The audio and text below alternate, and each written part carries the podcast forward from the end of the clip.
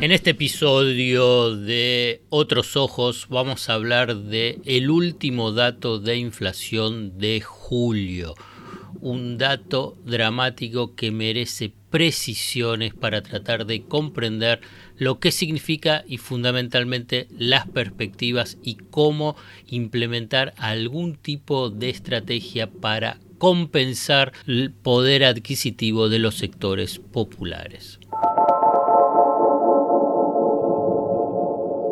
¿Cómo saber si la información económica te oculta lo importante? ¿Qué es lo relevante y qué, es lo accesorio? ¿Qué hay debajo de una superficie en la que solo se ven dudas, miedos e incertidumbres? El desafío es entender para no confundir, descubrir para no engañar. En definitiva, mirar de otra manera lo importante de cada día, acerca de lo que sucede en el fascinante mundo de la economía política. La invitación es que te arrojes sin prejuicios a escuchar otros ojos, otros ojos, otros ojos. Puede ser que así la venda que oscurece se empiece a aflojar. La tasa de inflación de julio marcó un 7,4%. Es el pico mensual más alto hasta ahora en lo que va del año.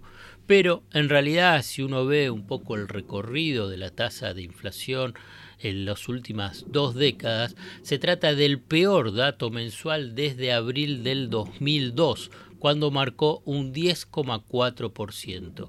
Y además es la marca interanual más elevada desde enero de 1992.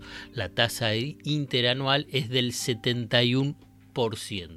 En lo que va del mes, los precios acumulan un alza del 46,2% en 7 meses.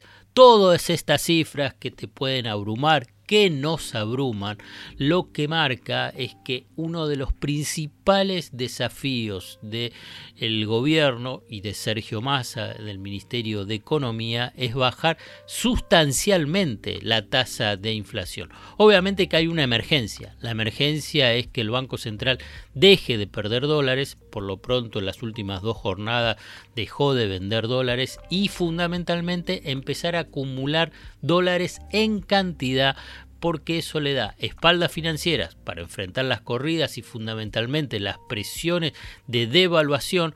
Cualquier devaluación fuerte implicaría que estos datos dramáticos de inflación sean aún peores. Imagínate entonces y presta atención a quienes promueven una devaluación. Porque ¿qué pasa con los precios cuando aumentan así? Cada uno lo vive, en su propio presupuesto. O sea, se deteriora aceleradamente el poder adquisitivo de tus ingresos. Entonces imagínate si llegas a convalidar social y políticamente una fuerte devaluación. O sea, irías en contra de tus propios intereses, o sea, de tu propios ingresos. Me parece que esto es importante que pueda ser internalizado por la mayoría de la población para no caer en las trampas de quienes se benefician de una fuerte devaluación, que es un sector minoritario, minoritario de la economía, pero muy poderoso. El complejo agroexportador, claramente, que son los dueños de los dólares, sectores financieros dolarizados y fundamentalmente sectores sociales altamente dolarizados, que le generaría un efecto riqueza fenomenal, una fuerte devaluación. Dicho esto, uno cuando piensa el tema de la inflación tiene que analizar inmediatamente, inmediatamente qué pasa con los ingresos y cuáles son las medidas oficiales que se implementan para tratar de mejorar los ingresos de los sectores populares, quiero decir jubiladas, jubilados, trabajadores formales, trabajadores informales y obviamente todos los que forman parte de la red de protección social, todos los miembros, toda la población que forma parte de la red de protección social. Y esa política de ingreso es defensiva. ¿Qué quiere decir? Que no es que hoy puede estar en búsqueda de mejorar en términos reales, o sea, ganar la inflación. Simplemente es tratar de empatar a la inflación para que no se deteriore aún más las condiciones materiales de la población. Uno puede decir, ¿eso es posibilismo? No, yo lo que creo es que hoy la economía y fundamentalmente los sectores populares están a la defensiva y por consiguiente tienen que pelear precisamente para no perder poder adquisitivo y desde ahí empezar una sostenida recuperación de los ingresos. Para eso es fundamental que la tasa de inflación descienda en forma consistente y fuerte, porque algunos ya hablan que la tasa de inflación de agosto va a tener un piso del 6%, digamos que fuese del 5%, igual sigue en niveles elevadísimos. Por consiguiente es muy importante las políticas de ingresos compensadoras. En ese capítulo el aumento de los saberes mínimos, los, saberes no mínimos, de las jubilaciones, un 15,5% más tres refuerzos a partir de septiembre, septiembre, octubre y noviembre de 7 mil pesos cada uno, sirven precisamente a lo que yo te mencionaba, tratar de compensarlo.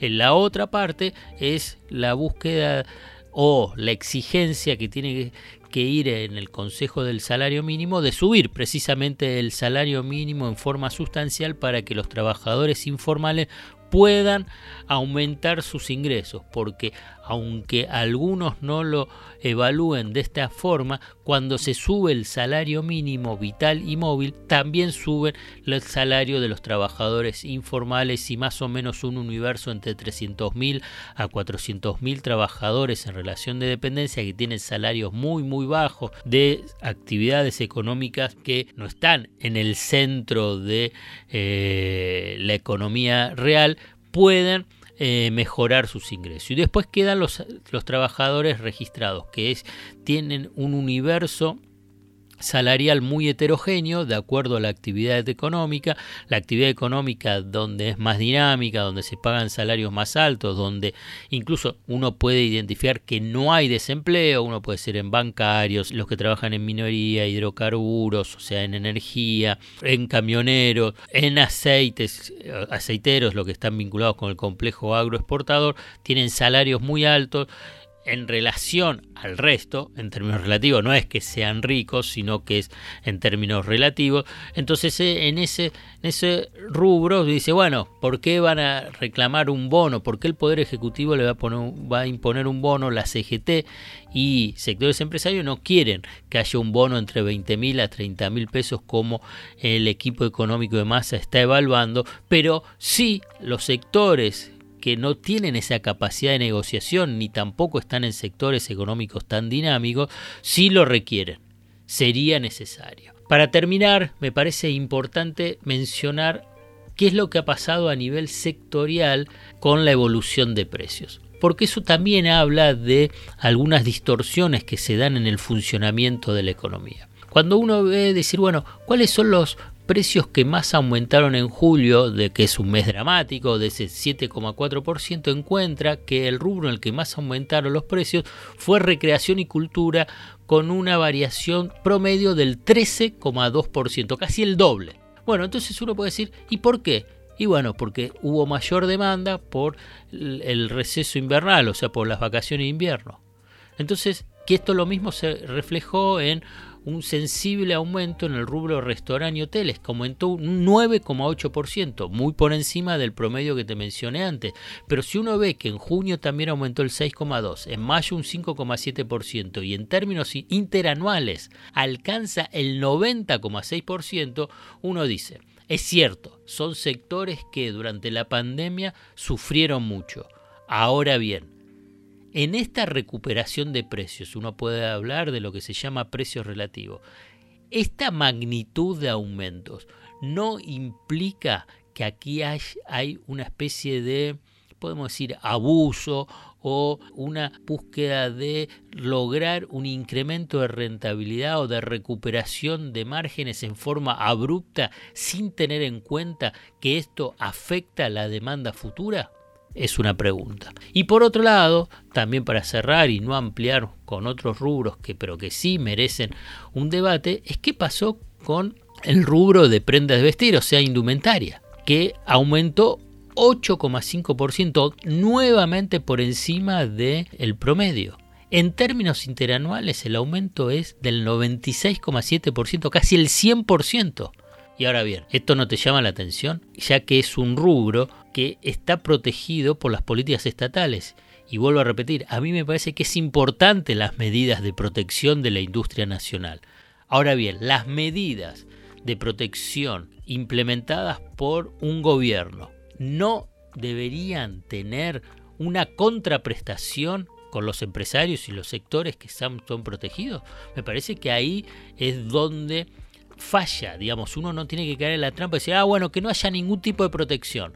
No, porque eso que lo que genera es un desplazamiento de la industria nacional, pérdida de puestos de trabajo, encadenamientos productivos, todo lo que se conoce de lo que es la desindustrialización. Ahora bien, pero un Estado que protege a un sector, tiene que haber exigencias a ese sector exigencias que tienen que ver con precios en el mercado local, compromisos de, inversión, compromisos de aumentos de empleo, compromisos vinculados con eh, las exportaciones, compromisos de eh, sustitución de importaciones.